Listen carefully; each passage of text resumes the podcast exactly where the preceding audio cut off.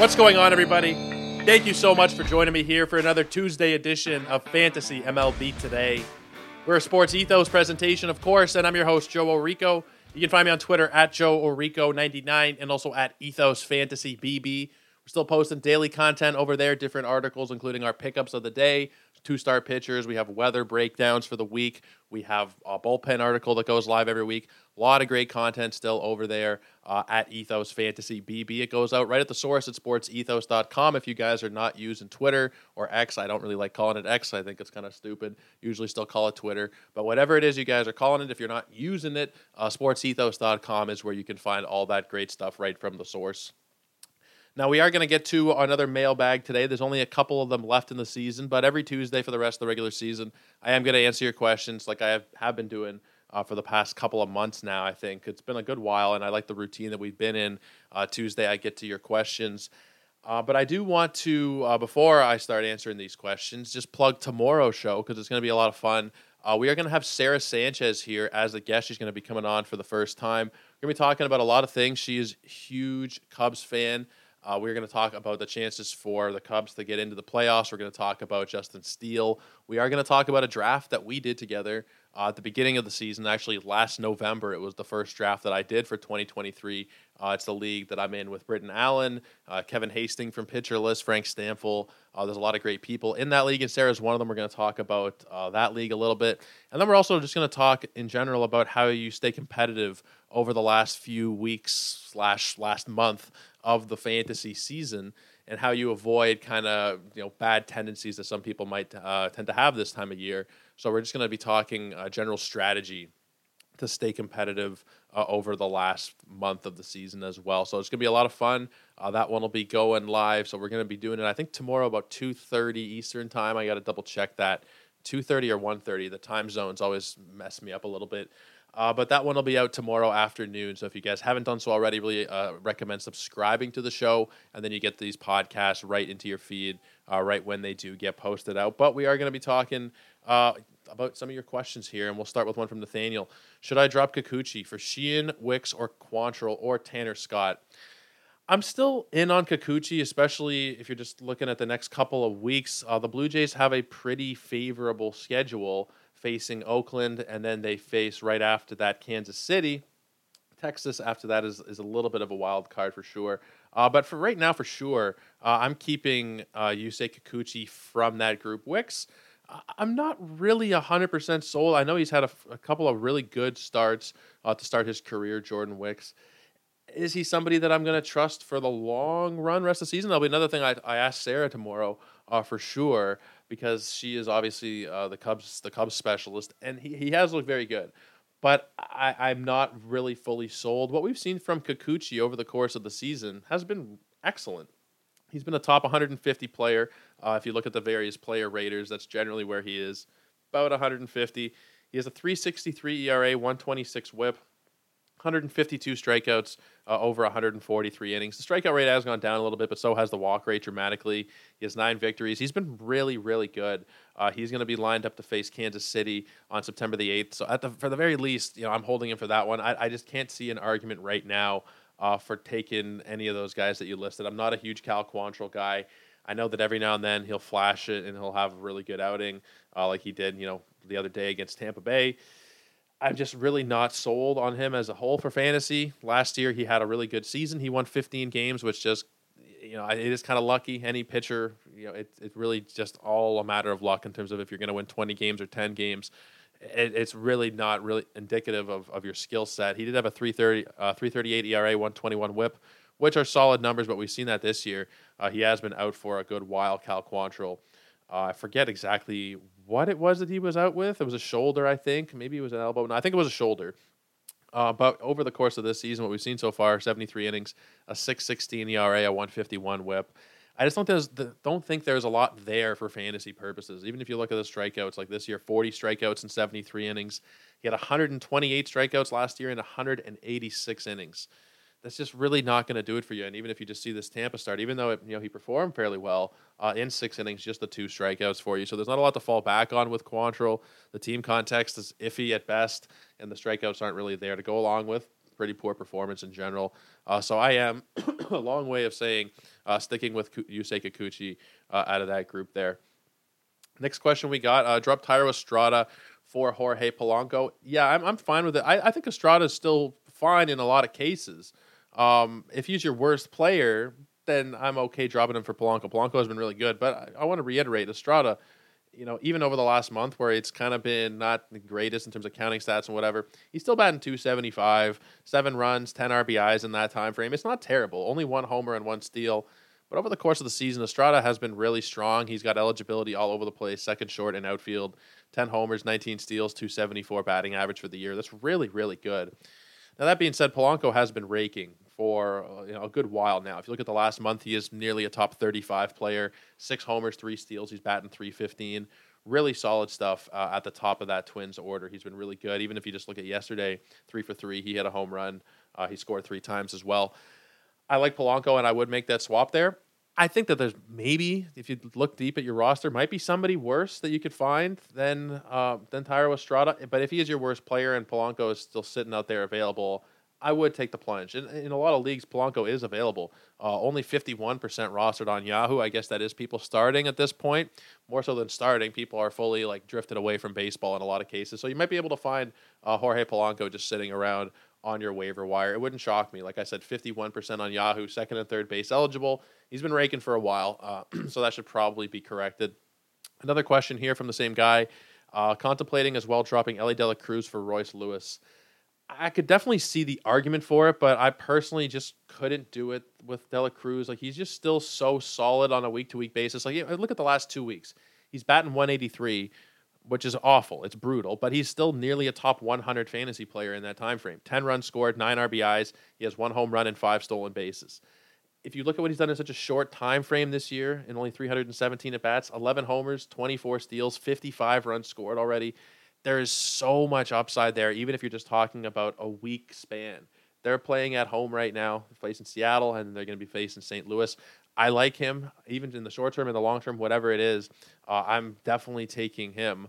Now, I say that, and I also think that there is a reasonable argument to be made that Royce Lewis should be picked up. Now, I, again, De La Cruz, I don't know that he would be your worst player. It would it would be crazy to me to think that there's nobody worse. I don't think you specified here um, what? No, you didn't specify uh, how many teams there are, um, but it's you know I just can't see him being the worst player. Uh, Polanco has been stupid red hot, like number two player over the last two weeks, number four player over the last week. That's the whole player pool. That's not just position players or whatever. That's everybody. He's been really hot, even if you look back over the last 72 at bats, seven homers, three stolen bases. I would advocate getting him on your team if you can, but I wouldn't do it at the expense of Elly De La Cruz. Elly De La Cruz's upside in that ballpark is just ridiculous. Royce Lewis is going to be very good. Is he going to be this good? You know, over the course of a two week span, 13 runs and 22 RBIs. That is kind of just a ridiculous hot stretch that's not sustainable in terms of those counting stats. So I, I, would look at that and I'd say, yes, I'm adding him. He has looked excellent, very high pedigree prospect who's never really had just a full healthy run of it, and we've been able to see like what he's actually capable of. So maybe he is this good in terms of you know the power and speed. The counting stats are not always going to be that high, uh, so I wouldn't look at that and say, well, look at what he's done. De La Cruz can't do that. De La Cruz, even though the strikeout rate is ridiculously high, even though his batting average has not been great, he's still producing, and I think I still would take him over Royce Lewis in the short term or in the long term. Uh, he's the guy that I would go with, but I would pick them both up if possible.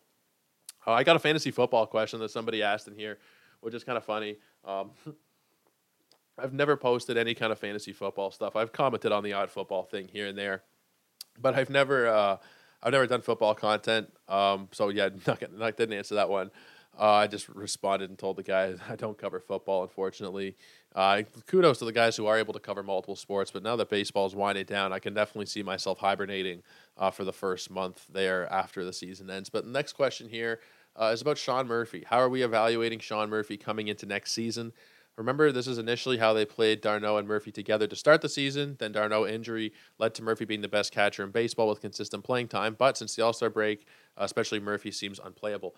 This is something that I had talked about a couple times, and I thought it was really interesting. Uh, we talked about it earlier on in the season, what that playing time was going to look like for the Braves catcher situation. It was a question coming in preseason, early in the season as well, when Travis d'Arnaud was getting pretty regular playing time, and it seemed almost, from, if memory serves correctly, uh, more playing time than Sean Murphy. He would play two out of every three days, and Murphy'd get the you know he'd still play pretty regularly and he'd DH and stuff, but I think it was d'Arnaud with the slight edge. You know, he'd play six games where Dar- or where Murphy would play five and that kind of thing.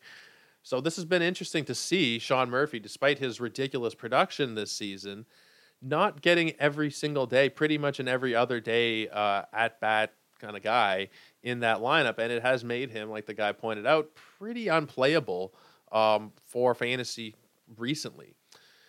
Now, Travis d'Arnaud is somebody who never plays a hell of a lot of games. You got to always remember that Travis d'Arnaud, pretty much every season of his career, is getting hurt or he's missing time or something. The most games he's ever played in his career was in 2017. It was 112 games. If you look back over the last few years, though, this year is 59. Last year, 107. The year before was 60. That was the short year.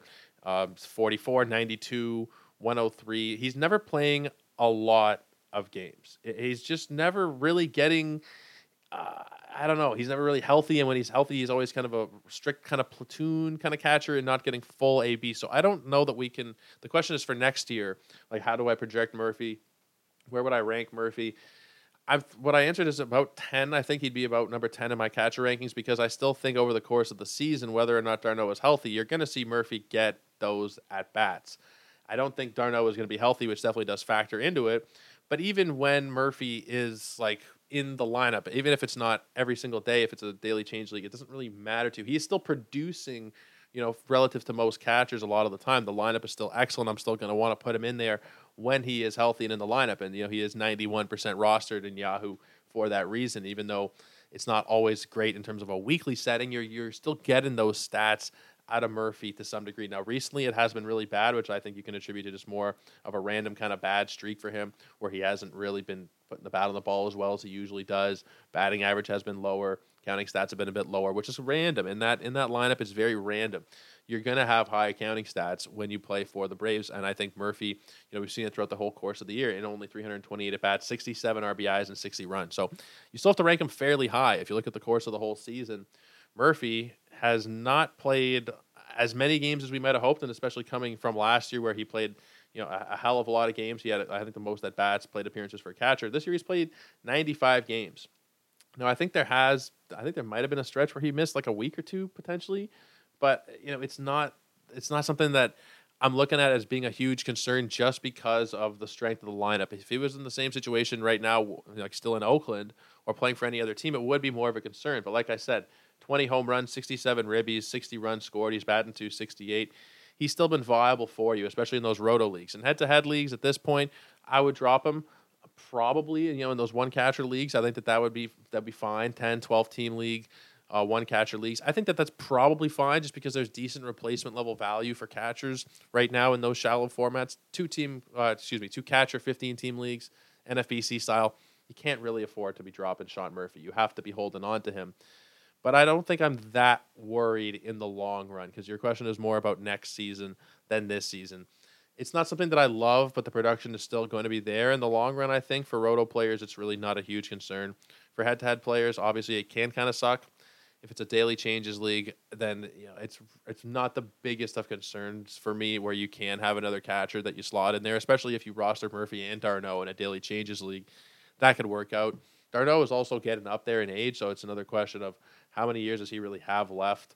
Uh, you know, I think he's 35 years old right now, so I don't know that we're going to see that much more out of d'Arnaud behind the plate necessarily. He'll be 35 uh, before the start of next year. His birthday's in February. I don't know that he's going to be taking away that many catcher reps as he gets older. How many guys catch into their late 30s? I'm really not sure. Excuse me. I do think that Murphy is still going to be a very viable catcher. It definitely is annoying.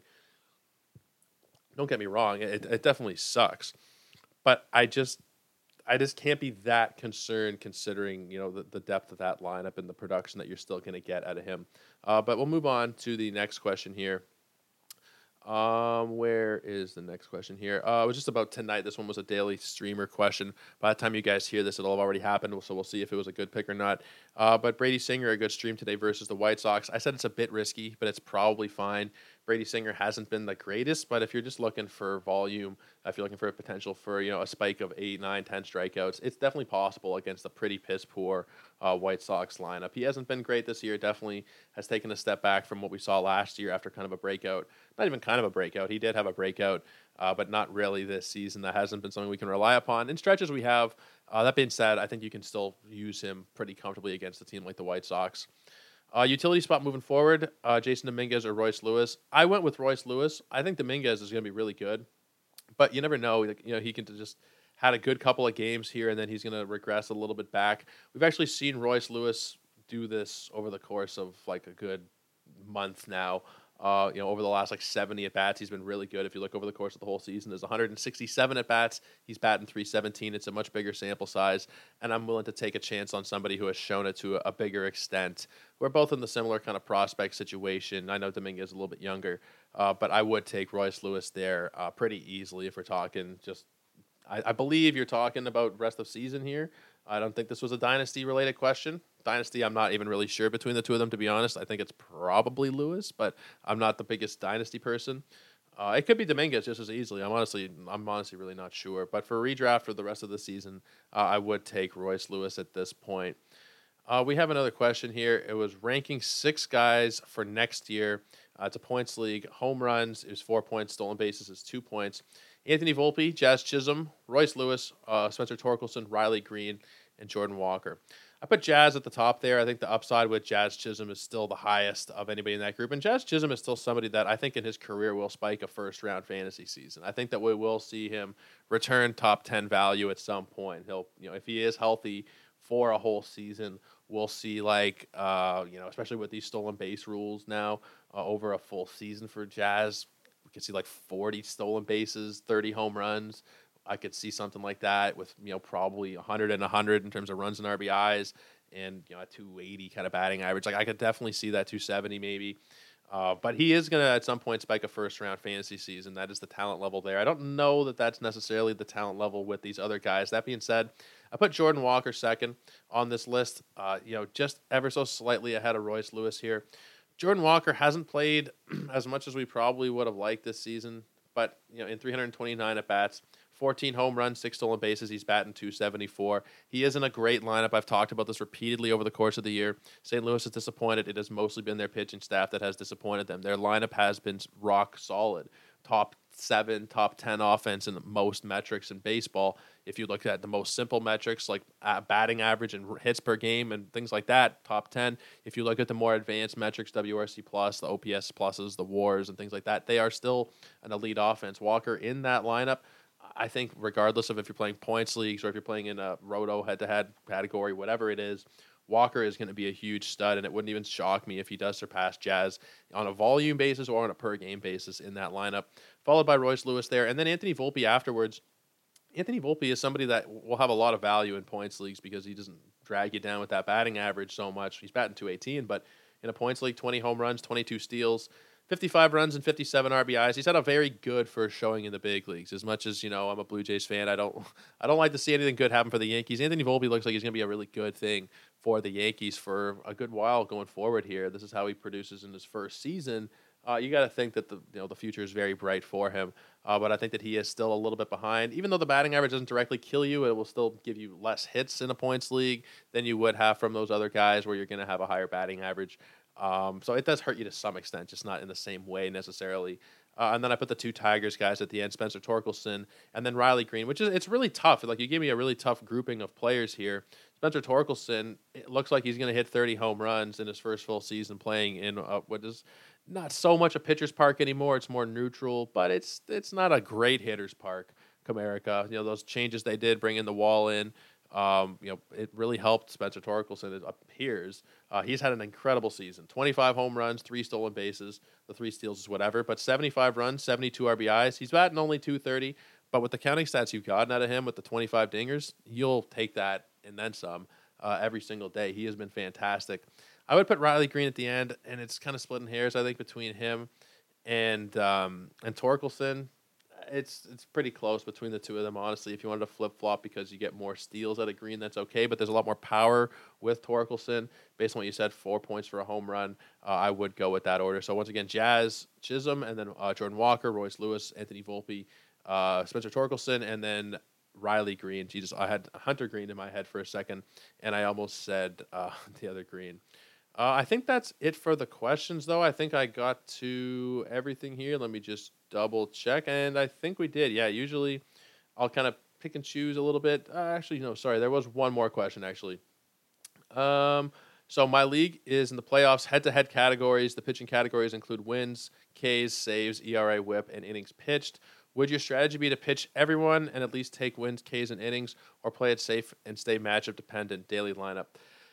I don't like when leagues have that kind of specification. I do not like when there's an innings pitched thing because I don't know that that really should be counted for anything. You know, Jordan Lyles is throwing these eight inning, nine inning complete games all the time. Should you really get credit just because he's throwing out there just because the Royals just don't give a shit anymore?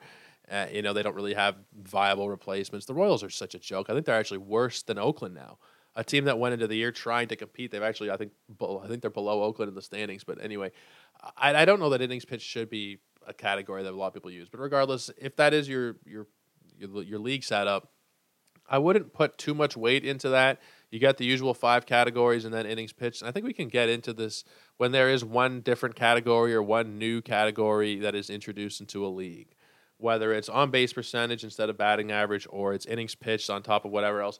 We see that one new category and we focus a little bit too much on it. So in an on base percentage format, we look at anybody from whoever Juan Soto or, or anybody, and we just think, oh, they're God. They're an absolute God in this format because it's on base. It's like, well, that's one out of five categories. It's not something that you have to put so much stock into, I don't think. And in, in this case, you know, you can put stock into it. You know, certain players are a lot better, certain players are a lot worse. It definitely changes things.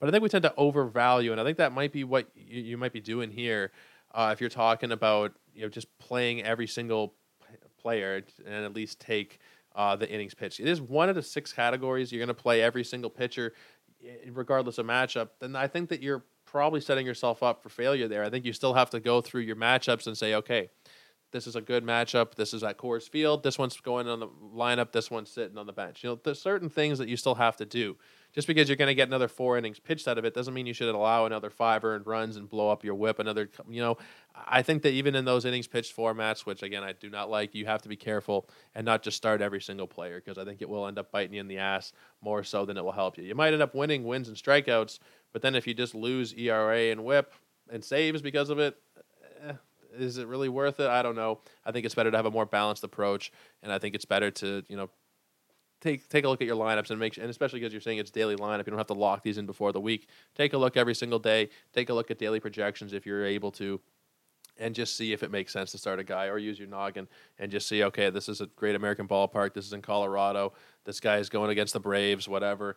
And then those guys go on the bench. But uh, that'll be it for us today. I appreciate everybody tuning in again. I want to remind you guys, Sarah Sanchez will be joining us tomorrow afternoon. Gonna be talking all things fantasy baseball, Cubs, a bunch of different subjects. So I hope you guys will tune into that. Uh, you can hit me up on Twitter. We're gonna do a couple more of these mailbags. I think three more Tuesdays until the end of the year, and then uh, that'll be it for the mailbag. So get your questions in. Once again, Joe Rico ninety nine over on Twitter, and Ethos Fantasy BB is where we post again these podcasts, all of our different articles, different news and notes, and everything else we got going on at the site. But guys, uh, that'll do it. We'll see you again tomorrow. But until then, take care. Have a great night. And cheers.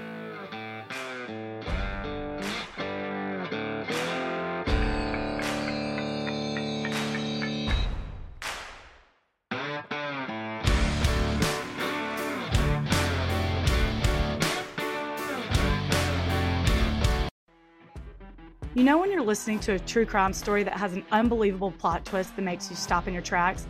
That's what our podcast, People Are the Worst, brings you with each episode. I'm Rachel. And I'm Rebecca. We're identical twins who love true crime cases that make you say, didn't see that coming, and we hate the people responsible for them. Listen to People Are the Worst now on Apple, Spotify, or wherever you get your podcasts.